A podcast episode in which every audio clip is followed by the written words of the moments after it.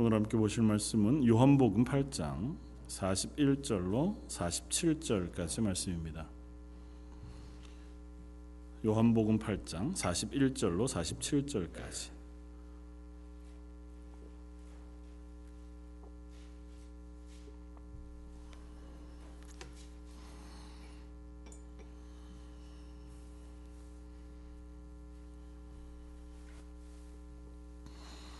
요한복음 8장 41절로 47절까지 찾으셨으면 우리 한 목소리 같이 한번 봉독하겠습니다. 너희가 너희 아비가 행한 일들을 하는도다 대답하되 우리가 음란한 데서 나지 아니하였고 아버지는 한 분뿐이시니 곧 하나님이시로다. 예수께서 이르시되 하나님이 너희 아버지였으면 너희가 나를 사랑하였으리니 이는 내가 하나님께로부터 나와서 왔습니다. 나는 스스로 온 것이 아니요 아버지께서 나를 보내신 것이니라. 어찌하여 내 말을 깨닫지 못하느냐? 이는 내 말을 들을 줄 알지 못함이로다. 너희는 너희 아비 마귀에게서 났으니 너희 아비의 욕심대로 너희도 행하고자 하느니라. 그는 처음부터 살인한 자요 진리가 그 속에 없으므로 진리에 서지 못하고 거짓을 말할 때마다 제 것으로 말하다니 이는 그가 거짓말쟁이요 거짓의 아비가 되었습니다. 내가 진리를 말함으로 너희가 나를 믿지 아니하는도다. 너희 중에 누가 나를 죄로 책잡겠느냐? 내가 진리를 말하는데도 어찌하여 나를 믿지 아니하느냐? 하나님께 속한 자는 하나님의 말씀을 듣나니 너희가 듣지 아니함은 하나님께 속하지 아니하였음이로다. 아멘. 오늘은 요한복음 8장 어, 이제 마지막 어, 말씀을 가지고 하나님에게 속한 자는이라고 하는 제목으로 함께 은혜를 나누고자 합니다. 음, 예수님께서 어, 초막절에 예루살렘에 올라가셔서 어, 난 생명의 물 어, 누구든지 내게로 오는 자는 그 배에서 생수의 강이 솟아 나올 것이고 영원히 목마르지 아니할 것이라 말씀하시고 난 또 생명의 떡이다 그렇게 말씀하신 예수님께서 초막절에 빛된 어, 당신의 빛 되심을 또 선포하시면서 나는 세상의 빛이라 이렇게 선언하셔서 당신이 하나님이신 것과 하나님의 아들이신 것과 또 구주로 오신 메시아이신 것을 명확하게 선포해 보였습니다. 그럼에도 불구하고 그 말씀을 들은 이스라엘 유대인들의 반응은 예수님을 책잡으려는 것이었습니다.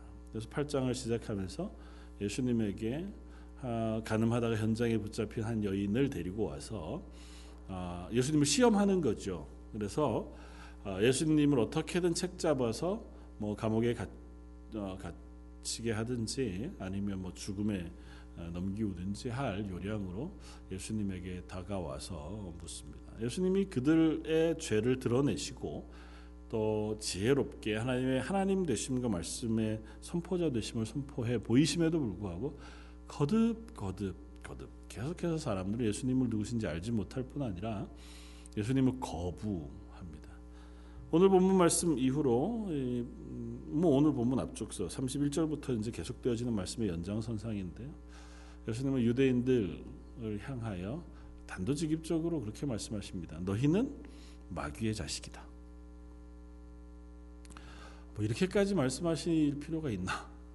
사실은 되게 조심스러운 말이잖아요. 뭐 예수님이니까 하셨겠지만 우리들이야 그렇게 하면 안 되지만 그래도 예수님이 예수님을 향해서 아무리 시비를 걸고 예수님의 말씀을 듣지 않는다고 해서 그들을 향해서 너희는 마귀에게서 났고 마귀의 자식이고 너희의 아버지는 마귀다.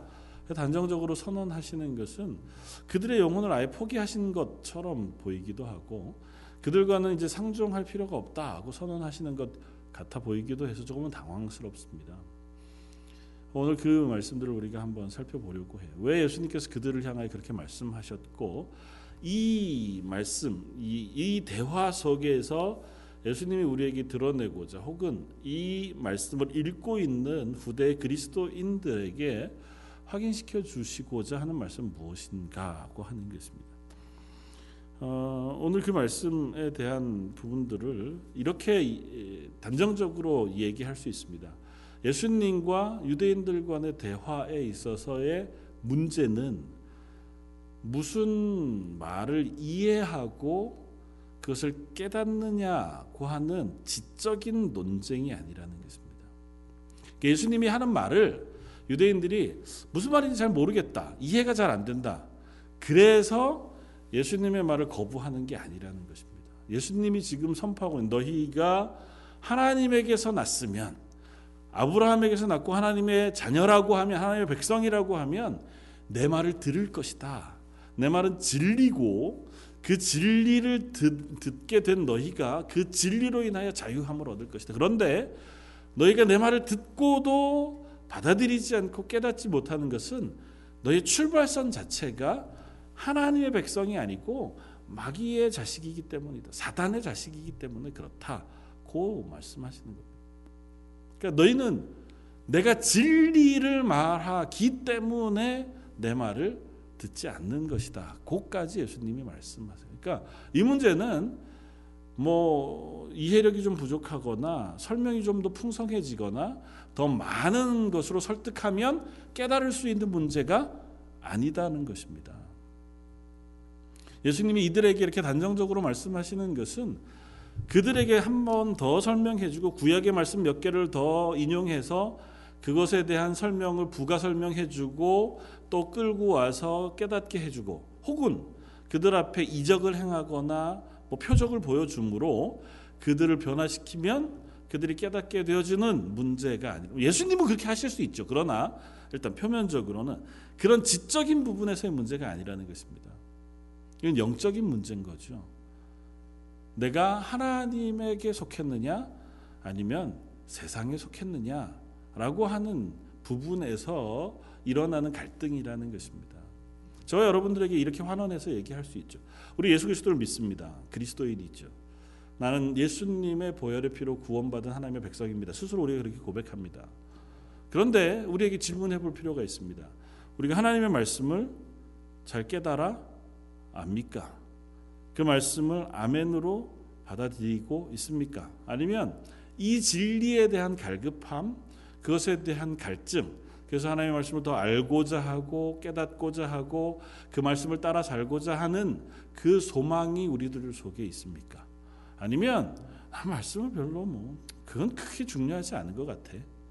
그 뭐 성경 대충은 다 아니까 뭐 시간 나면 읽어보겠지만 그게 지금 현재 사는데 크게 중요하지 않고 난 그냥 교회 다니면 되고 나 하나님 믿습니다.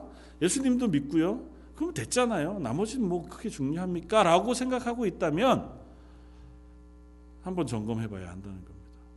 내가 말씀을 싫어하는 건 아니냐.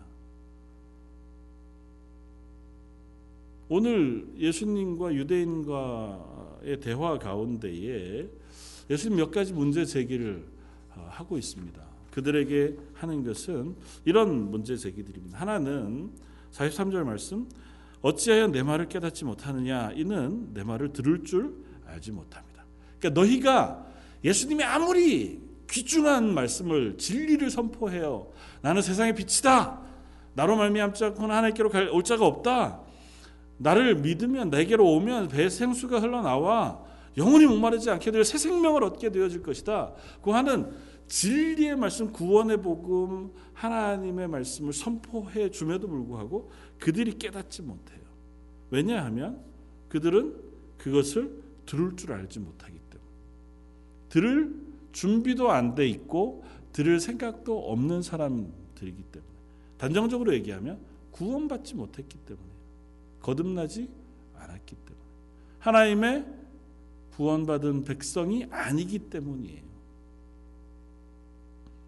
일반인 자연인 우리가 이제 복음을 전하는 전도를 혹 하거나 또 뭐 사람들하고 교회 혹은 성경 말씀의 얘기를 할 때 일반인들이 믿음이 없는 그리고 전혀 믿음을 가지지 않은 어떤 누군가가 예수님에 대한 이야기를 하고 성경에 대한 얘기를 하면 와 그렇구나. 야 정말 참 좋은 얘기다. 그 말씀 믿을만하다. 그래 나도 예수님 믿음 믿고 싶은데 어떻게 하면 돼? 라고 말씀을 듣고 반응하는 예가 종종 있던가요? 아주 특별한 경우를 제외하고는 잘 없습니다. 왜냐하면 받아들일 수 없습니다. 그 얘기를 하는 거예요. 그 안에 성령님이 계셔서 구원받은 그리스도인으로 변하지 않은 사람이 예수님이 선포하는 진리의 말씀을 듣고 깨달아 알 수 있는 방법은 없습니다. 인간이 내 이해력과 지식, 지적인 능력을 동원해서 하나하나 낱낱이 깨닫다가 보면 하나님의 말씀이 깨달아지 그런 수준이 아니라는 것입니다. 성경 말씀이 우리가 잘 분석하다가 보면 우리 실력으로 하나님이 알아지고 하나님이 배워지고 말씀이 깨달아져서 하나님을 알게 된다. 그렇지 않습니다. 물론 말씀을 읽는 동안 하나님께서 우리에게 은혜를 베푸시죠. 그래서 나는 말씀을 그냥 아주 날카로운 비판의 시선으로 읽는다 할지라도 그런 시선으로 읽는 이들의 마음조차 변화시키시는 능력과 은혜가 하나님에게서 우리에게 부어집니다. 그러나 그런 것 자체하고 그냥 순수하게 인간의 지능과 이성과 애씀과 이해력으로 하나님의 뜻, 하나님의 말씀을 깨달아 알 수 있는 방법이 있느냐? 그럴 수 없다는 것입니다. 오늘 예수님 그 말씀을 하는 거예요. 너희가 내 말을 깨닫지 못하는 것은 너희가 들을 줄을 알지 못하기 때문이다. 하나님의 말씀, 그 진리를 들을 귀가 없는 거예요. 예수님 자주 얘기하시잖아요. 들을 귀가 있는 자는 들을지어다. 그러니까 들을 귀가 있다는 얘기는 하나님이 그 말씀을 들려 주었을 때 듣고 마음에 깨달을 수 있는 준비가 된 사람 이라는 의미. 성령님께서 그 가운데 역사하셔서 들은 진리의 말씀을 받아들여 깨달을 수 있도록 준비시킨 사람에게는 하나님의 말씀이 선포되어지면 그 말씀이 들려집니다. 우리가 세 가지 밭의 비유를 알잖아요. 옥토에 뿌려진 씨앗은 피리 열매를 맺습니다. 그러니까 뿌려지면 마음속에 들려지면 그 말씀이 깨달아집니다. 그런데 그 마음 속에 변화된 그 거듭난 그리스도인이 아닌 이들에게는 말씀이 들려지면 어떤 때는 야 그거 참 흥미롭다고 반응할 수 있습니다. 그러나 이내 세상의 욕심, 세상의 유혹 그런 것들 때문에 그 말씀을 사라져 버리고 없어져 버리기도 하고 어떤 시험이 오면 그 시험 때문에 그것을 붙잡고 살지 못하고 떠나버리고 말게 되는 수준에 놓여지게 된다는 것이요. 그러니까 그 가운데 구원받은 그리스도인 하나님께서 우리 속에 역사하셔서 하나님의 사람으로 변화되지 않은 사람은 그 말씀을 깨달을 수 없다는 것입니다. 두 번째는 44절 너희는 너희 아비 마귀에서 났으니 너희 아비의 욕심대로 너희도 행하고자 하느니라. 그는 처음부터 살인한 자요 진리가 그 속에 없으므로 진리에 서지 못하고 거짓을 말할 때마다 다 제 것으로 말하나니 이가 거짓말쟁이요 거짓의 아비가 되었습니다. 내가 진리를 말함으로 너희가 나를 믿지 아니하는도다. 예수님께서 진리를 말하는데 도 불구하고 그들이 예수님의 말씀을 깨닫지 못하는 게 아니고 예수님이 하시는 말씀이 진리기 때문에 그들이 그 말씀을 거부한다는 것입니다. 그들이 마귀에게서 났고 그 마귀는 진리를 얘기하지 않아요. 거짓을 얘기합니다. 거짓의 압이잖아요. 거짓말을 할 때에 자기 것으로 해요. 진리를 말할 때는 진리를 말할 수 없습니다. 사단은 항상 거짓을 말해요. 사람을 속이고 미혹해요. 그래서 넘어뜨립니다. 그러니까 하나님의 말씀이 진리와 반대되는 말을 하는 것이 사탄입니다. 사탄은 진리를 말할 수 없어요. 그 사단이 얘기하는 건 다 거짓입니다. 그리고 사단의 말을 듣고 그 지배 아래 있는 일반 인간, 타락한 인간은 그 속에 사탄의 마음, 그 생각과 같은 마음을 가지고 있어요. 거짓을 가지고 있어요. 그러니까 진리를 말하면 거부합니다. 그게 들려지지 않고 편하지 않습니다. 예수님의 말씀이 바로 선포되어졌을 때 자연인인 인간, 죄인인 인간이 그 말씀을 듣고 깨닫거나 반응할 수 없다는 거예요. 말씀이 들려지면 기분이 나쁩니다. 화가 납니다. 필요 없다고 생각하고요. 예수님이 하시는 혹은 우리에게 제일 먼저 예수님의 말씀 가운데 선포되어지는 첫 선포가 뭐예요? 회개하라는 거잖아요. 너희는 죄인이다. 회개하지 않으면 예수님의 십자가의 피가 아니면 너희는 지옥 갈 거야라고 예, 선언하신단 말이죠. 아니 그냥 지금 너희 모두는 다 영원한 지옥불의 형벌에 떨어질 죄인이다라고 선언하고 시작하세요. 그러니까 그 말을 아 그렇습니까? 라고 받을 사람이 아무도 없다는 거죠. 사단은 마귀는 뭐라고 속이냐면 그렇지 않다. 속지 마라. 니네는 할 수 있다. 니네가 이 세상을 유토피아로 만들 수 있다. 니네는 능히 하나님과 같은 능력을 가진 사람들이다. 니네가 조금만 더 노력하면 세상도 좋아지고 기술을 잘 개발하면 세상이 더 아름다워질 거며 서로 서로 협력하다가 보면 이 세상 가운데 행복한 나라가 충분히 만들 수 있다. 야, 죽어서 가는 하나님의 나라 그게 뭐가 중요하냐? 지금 너희가 행복해야 된다. 오늘 하루를 너희의 마음속에 최선을 다하여 즐겁게 사는 것 그게 천국이다. 엉뚱한 데 마음을 주지 말고 현실을 즐겨라 고 하는 게 세상의 가르침이잖아요. 그들에게 너는 죄인이다라고 선포하면 기분 나쁘죠. 그 얘기는 빼고 합시다. 그래서 심지어 교회에서도 그 얘기를 잘 하지 않습니다. 괜히 다 믿는 사람들인데 뭐 다 우리 구원받은 사람들인데 예수 안 믿고 지옥 갑니다라는 얘기 굳이 해서 위화감을 줄 필요가 있나? 예수 믿으면 하나님 우리에게 은혜를 베푸십니다. 예수 믿고 구원받은 사람들에게 하나님께서 복을 주십니다. 그렇게 얘기하는 것이 훨씬 더 예수 믿게 하기 좋다는 거죠. 그렇습니다. 그것도 사실이고 틀림이 없습니다만은 성경의 시작은 그것부터 시작해요. 예수님이 이 땅에 오신 이유는 우리가 죄인이기 때문이에요. 예수님 십자가에 달려 죽으셔야 하는 이유는 우리가 죽을 죄인이기 때문이에요. 그 사실을 인정하지 않고 복음을 받아들일 수 없습니다.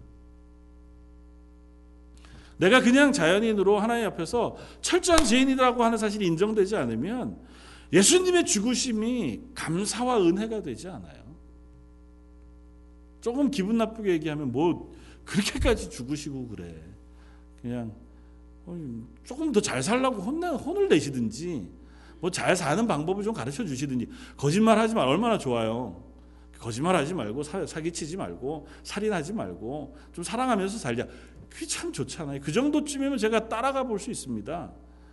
혹시 가 다 실패하거든 그때 좀 이렇게 뭐 등을 좀 토닥거려 주면서 잘 갈 수 있도록 뭐 격려를 해 주시거나 뭐 힘들면 좀 이렇게 위로해 주시거나 좀 잘 못할 때 뭐 해초를 좀 때리셔 가지고 잘 끌어가 주시면 되지 뭘 그렇게까지 그렇게 고통을 당하시고 하나님의 아들이신 예수님이 십자가에 달려서 피를 다 쏟으시고 죽으시고 지옥까지 내려가셔 가지고 3일 동안 장사 지낸 바 되시기까지 할 만한 죄가 나한테 뭐 있나요?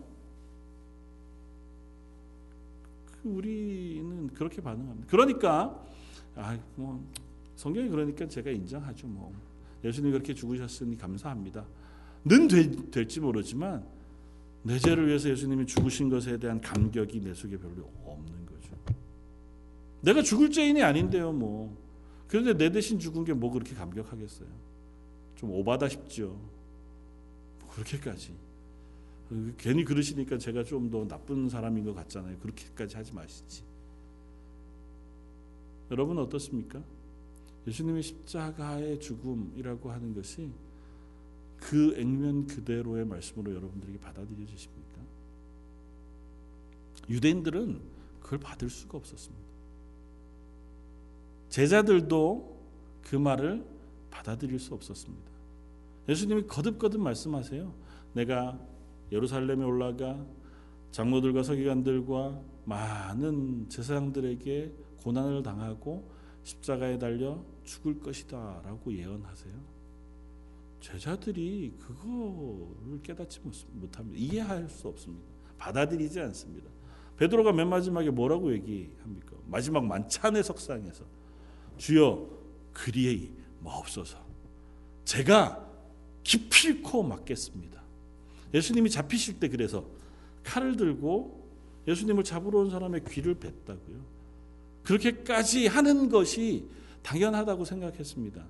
예수님이 죽으시면서까지 우리의 죄를 위하여 사죄의 제물로 드리셔야 하나님의 공의가 채워진다라고 하는 그거는 전혀 깨달을 수 없는 진리에 불과했다는 거죠. 예수님이 오늘 이 유대인들에게 너희는 마귀에게서 났고 마귀는 거짓의 사람이며 거짓의 아비며 너희 그의 자녀이기 때문에 진리를 말하는 예수님의 진리를 말하는 것을 너희가 거부한다고 하시는 말씀은 그 이야기를 하는 겁니다. 그들은 진리를 듣고 깨달을 귀가 없고 스스로가 죄인 되었다고 하는 사실을 인정할 마음이 없는 사람들이라는 것입니다. 그러나 하나님께 속한 자는 하나님의 말씀을 듣는다고 선언합니다. 47절에 보면 세상에 속한 사람, 마귀에 속한 자들은 예수님이 진리를 말할 때 그 진리를 듣지 않습니다. 그러나 하나님에게 속한 자는 그 말씀을 들을 때 그 말씀을 들을 수 있습니다.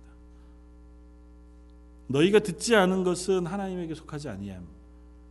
너희가 만약에 듣는다면 하나님에게 속했다면 너희는 내 말을 들을 것이다.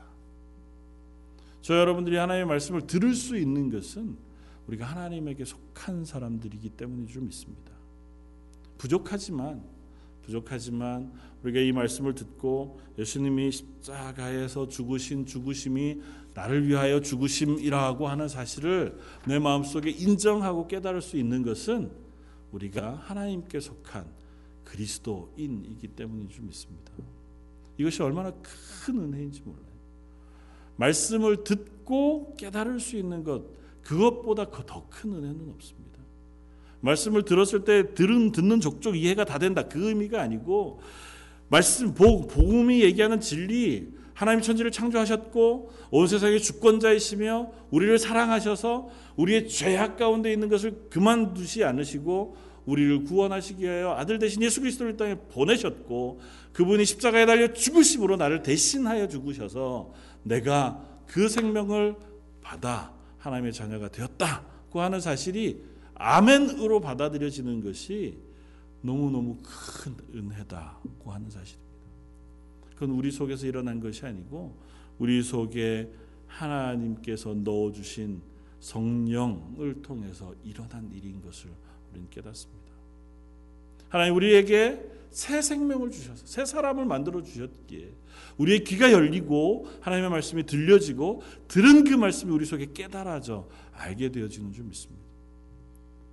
그러면 한 걸음 더 나아가서 예수님은 이렇게 얘기 우리가 오늘 읽지 않았지만 51절에 진실로 진실로 너희에게 이르노니 사람이 내 말을 지키면 영원히 죽음을 보지 아니하리라.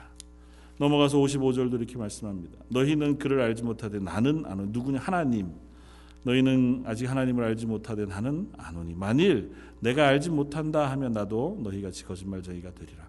나는 그를 알고 또 그의 말씀을 지키노라고 말씀하세요. 예수님은 하나님을 알아요. 그리고 하나님의 말씀을 듣습니다.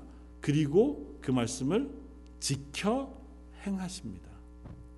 그러니까 너희가 만약에 하나님에게 속하였고 하나님의 말씀을 들었고 하나님의 말씀을 깨달았다면 너희도 그 말씀을 지켜 행해야 한다는 것입니다. 이건 깨달았으니 당연히 해야 한다. 앞으로 열심히 해라는 의미가 아니에요. 들어서 깨달았다고 하는 의미 안에는 듣고 깨달아 행한다는 것까지가 포함되어 있어요. 하나님의 말씀을 듣고 깨달았는데 행하지 않았다. 그건 없습니다. 듣고 깨달았는데 행하지 않은 건 하나님의 말씀을 듣고 깨달은 게 아니에요. 하나님의 말씀을 거부한 거죠. 그랬기 때문에 행하지 않는 겁니다. 하나님의 말씀을 듣고 그 말씀이 무엇인지 깨달아 안 사람은 그 말씀이 진리이기 때문에 그 말씀대로 행할 수밖에 없습니다. 저 여러분들 그리스도인인 이상 우리는 하나님의 말씀을 듣습니다. 그 말씀을 들으면 깨닫게 되었습니다. 그리고 깨달은 말씀은 우리의 삶을 변화시킵니다. 물론 시간이 필요하죠. 그리고 어떤 것마다 조금의 차이는 있을 수 있습니다. 그러나 하나님의 말씀을 들었으나 아무것도 변화가 없습니다는 있을 수 없습니다. 하나님이 나를 위하여 구원의 은혜를 베풀어 주시고 예수 그리스도의 십자가의 복음으로 내가 새 사람이 되었습니다. 너무너무 감사합니다.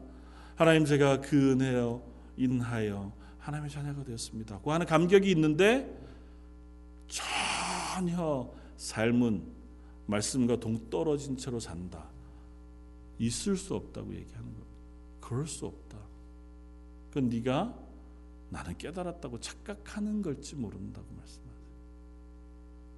하나님의 말씀은 살아서 운동력이 있어요. 말씀이 우리 속에 깨달아져 알게 되어지면 그 말씀은 우리를 피히 변화시킵니다. 저 여러분들이 내 능력으로 변화할 수 없잖아요. 하나님 말씀을 들었는데 하나님 말씀은 듣게 되면 깨닫게 되어집니다. 그럼 내가 하나님 말씀 앞에 비추어 부족한 사람인 것을 깨달아요. 하나님이 요구하시는 그 성숙의 단계, 성화의 단계, 하나님의 자녀된 단계까지 가야 되는데 아직도 난 어린 아이의 자리에 있어요. 그러면 만약에 우리 속에 성령이 있으시고 하나님 우리가 동행하는 그리스도인이라면 어떻게 할까요? 기도하는 겁니다. 갈등이 되잖아요. 내가 그리스도인인데 하나님이 나를 위하여 구원해 주셨는데 하나님이 그 큰 사랑으로 나를 하나님의 자녀 삼아 주셨고 새 사람 만들어 주셨는데 그새 사람 만든 사람에게 말씀하시는 분명한 말씀이 내가 듣고 깨달았는데 내 삶은 못 살아요. 안 사라지고 내 여전한 육신의 연약함이 그것들과 싸워요. 그러면 100% 우리는 하나님 앞에 무릎 꿇을 수밖에 없습니다. 물론 머뭇거릴 수 있죠. 갈등하고 아파하고 울도 우느라고 시간을 보낼 수 있습니다. 답답하고 힘겨워서 우울해할 수도 있죠. 그러나 필연적으로 기도의 자리까지는 나아가게 됩니다. 왜? 안 되니까요. 너무 괴롭잖아요. 이건 아닌데 분명히 하나님 말씀하신 건 분명히 이거고 나는 이렇게 사는 게 정말 힘든 게 그리고 이렇게 살면 안 되는지 아는데 그러면요 하나님 제발 도와주십시오. 제가 못 살겠습니다. 제가 제 속에 있는 연약과 제약 때문에 힘듭니다. 로 나가는 게 당연하잖아요. 그게 그리스도인이라고 말씀하는 겁니다. 만약에 너희가 그렇지 아니하다면 너희의 영적인 상태를 점검해 봐야 한다는 거죠. 구원 받았습니까? 안 받았습니까? 이 얘기를 하려는 게 아니에요. 구원 받아도 하나님과의 관계 속에 영적인 상태가 침체에 빠져 있고 전혀 말씀을 들을 준비가 안 돼 있고 말씀을 들으려고 하지 않는 이들은 결코 말씀을 사모하지 않습니다. 말씀을 들으려고 하지 않고 말씀을 배울 기회에 대한 갈망을 갖지 않습니다. 궁금해하지 않고 혹시 그것을 알아서 오히려 내가 더 힘들어질까봐 걱정하기도 하죠. 그냥 여기가 좋사오니 이대로 그냥 나 머물러 주게 해주시기 바랍니다. 그리고 내가 아는 것이 진리의 전부라고 생각해야 합니다. 그러면 하나님의 진리가 우리에게 주어짐에도 불구하고 그 진리로 인한 자유함, 그 진리로 인한 기쁨, 진리로 인한 변화 없이 이 땅의 삶을 살아가게 되었습니다. 여러분 하나님의 말씀을 얼마나 많이 아십니까? 지식적으로 많이 아시냐고 묻는 게 아니에요. 성경 퀴즈 하면 얼마나 대답을 잘 하실 수 있습니까? 그 얘기를 하는 게 아닙니다. 여러분 하나님의 말씀에 대한 사모함이 있으십니까? 뭐 저를 향해서도 똑같이 말씀을 평생 붙잡고 사는 목사에게도 동일한 질문을 하면 동일하게 부끄러운 대답 나오는 예가 부지기수일 겁니다. 자, 잠깐 깜빡하면 지나가는 거예요. 사실은 말씀을 사모하고 말씀 속에 깊숙이 들어가 말씀을 깨달으려고 하면 버겁습니다. 내가 죄인이기 때문에 말씀 보면 볼수록 자꾸 나를 괴롭게 하거든요. 그럼 기도의 자리에 가야 되고 하나님의 은혜를 구해야 하는데 그것보다 눈앞에 놓여 있는 일들이 너무 많고 내 몸은 너무 피곤하고 내가 해야 할 것들은 너무 많고 그러니까 적당한 선에서 그냥 너무 지나치게 신앙생활 하지 말고 그냥 이렇게 적당한 선에서 신앙생활 하다가 나중에 하나님 나라 가서 그때 우리의 마음속에 혹 그런 마음이 있다면 그건 분명히 우리 속에 역사하는 사단의 역사인 것을 기억하십시오. 오늘 본문 예수님께서 분명히 말씀합니다. 사단은 악마 마귀는 너희는 너비 너희 아비 마귀에게 낳고 그러니까 마귀에게 나서 너희는 가능성이 없어라고 하시는 말씀을 우리에게 하는 것이 아니고 인간은 기본적으로 이 땅 가운데 살아가면서 영적인 싸움을 해요. 영적인 싸움을 하는데 그리스도인으로 하나님의 말씀, 하나님에게 붙어 있을 것이냐? 이 세상을 주관하고 있는 사단, 그 마귀의 영향을 받아 그에게 굴복하며 살아갈 것인가 속에서 거듭거듭 싸워요. 사도 바울이 로마서에서 거듭거듭 고백하잖아요. 오호라 나는 곤고한 사람이로다. 내 속에서는 하나님의 말씀을 기뻐하고자 하는 마음이 있지만 또 나를 죄악 속으로 끌고 가는 내가 있다고요. 이렇게 두 개가 계속해서 싸웁니다. 영적으로 침체되어 있을 땐 하나님 말씀대로 살고자 하는 욕망이 그 열심과 그 기대와 그 소망이 없어요. 그냥 이 안에서 그냥 오늘 하루를 편안하게 지내고 싶어 합니다. 그러나 하나님과의 관계가 우리 속에서 힘있게 되어지면 어떻게든 이 말씀과 싸워서 이 세상의 소욕과 싸워 이기고자 해요. 그래서 하나님의 말씀을 더 묵상하고 정말 그런가 해서 말씀을 깨달으려고 하고 말씀을 배우려고 하고 그 들은 말씀을 내 삶 속에 실천하기 위해서 애쓰고 실천하려고 하니까 기도하지 않을 수 없고 그래서 하나님의 도우심을 구하고 하나님의 도우심을 구할 때 그에게 성령의 은혜가 부어지고 성령의 은혜가 부어졌을 때 그가 하나님의 사람으로 이 땅 가운데 살아가는 능력을 드러낼 수 있다는 거죠. 그러면 그 하나님의 은혜와 능력을 경험한 그가 하나님 앞에 감사하고 감사하는 그 삶이 기쁨과 은혜에 충만한 삶을 살아가게 됩니다.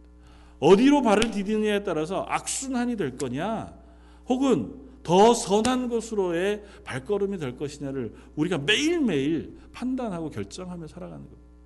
아침에 일어나서 내가 기도하고 시작할 거냐? 아침에 일어나서 내가 그렇지 못할 것이냐?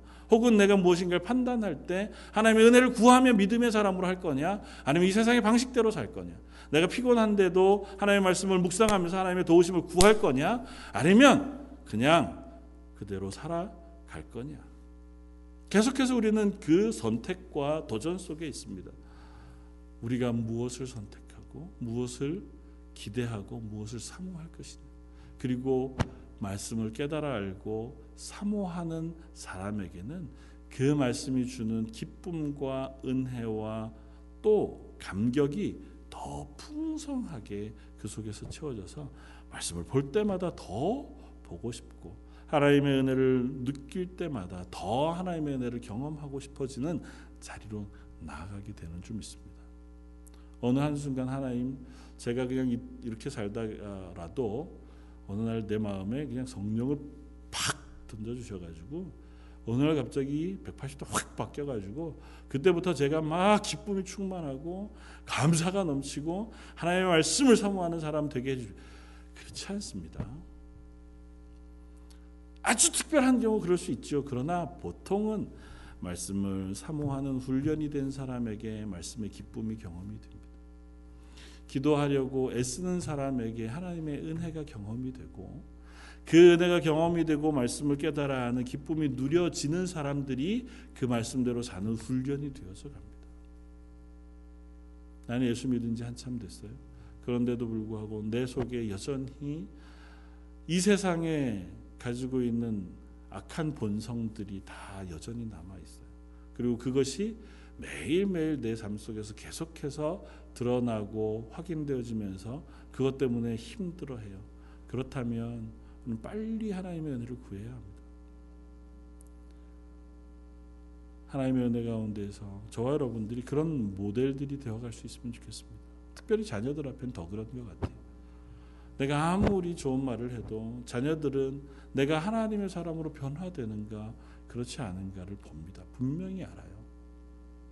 저는 더 부담스럽죠. 자녀들에게 또 집에 가면 또 더 잘 안 되잖아요. 교회에서는 좀 경건한 척 할 수 있지만 집에 가면 훨씬 더 잘 안 되죠. 그러다가 보면 나도 하나님 앞에 온전하게 훈련되어져 풍성한 은혜의 삶을 살지 않으면서 그 자녀들에게 더 좋은 믿음의 길을 가르치는 건 쉽지 않습니다. 그래서 기도하는 것이기도 하지만 사랑하는 성도 여러분 오늘 예수님이 말씀하시는 너희는 마귀의 자식이기 때문에 진리를 거부한다고 하는 말씀이 저와 여러분들을 향한 말씀이 아닌 줄 압니다. 저와 여러분은 하나님에게 속하였으므로 진리를 사모하고 그 말씀을 사모하고 그 말씀으로 인하여 기뻐하고 그 말씀으로 인하여 우리의 삶이 변화되고 그 변화와 기쁨으로 인하여 하나님께 감사하며 살아가는 하나님의 사람들인 줄 믿습니다. 그 길을 향해서 한 걸음 한 걸음 우리가 올바로 걸어 나갈 수 있기를 바라고 그것이 필연적인 싸움이라고 하는 사실을 우리가 잊지 말기를 바랍니다. 결국은 이 땅 가운데서 그 싸움을 싸워야 경건의 삶을 살 수 있습니다. 싸우지 않고 거저 얻어지지 않습니다. 우리에게 성령을 부으셨고 하나님의 자녀 삼으셨지만 여전히 이 땅을 살아가는 동안은 우리를 공격해오는 사단과 싸워야 합니다. 그 싸움 속에서 지지 말고 기쁨과 감사함으로 살아가는 저와 여러분들 되시기를 주님의 이름으로 축원을 드립니다. 같이 한번 기도하겠습니다. 하나님, 예수님이 진리의 말씀을 선포하는 그 순간에도 그 말씀을 거부하고 자기들의 생각과 자기들의 판단으로 예수님을 죽이고자 했던 유대인들. 저희들은 예수님의 보혈의 피로 구원받은 하나님의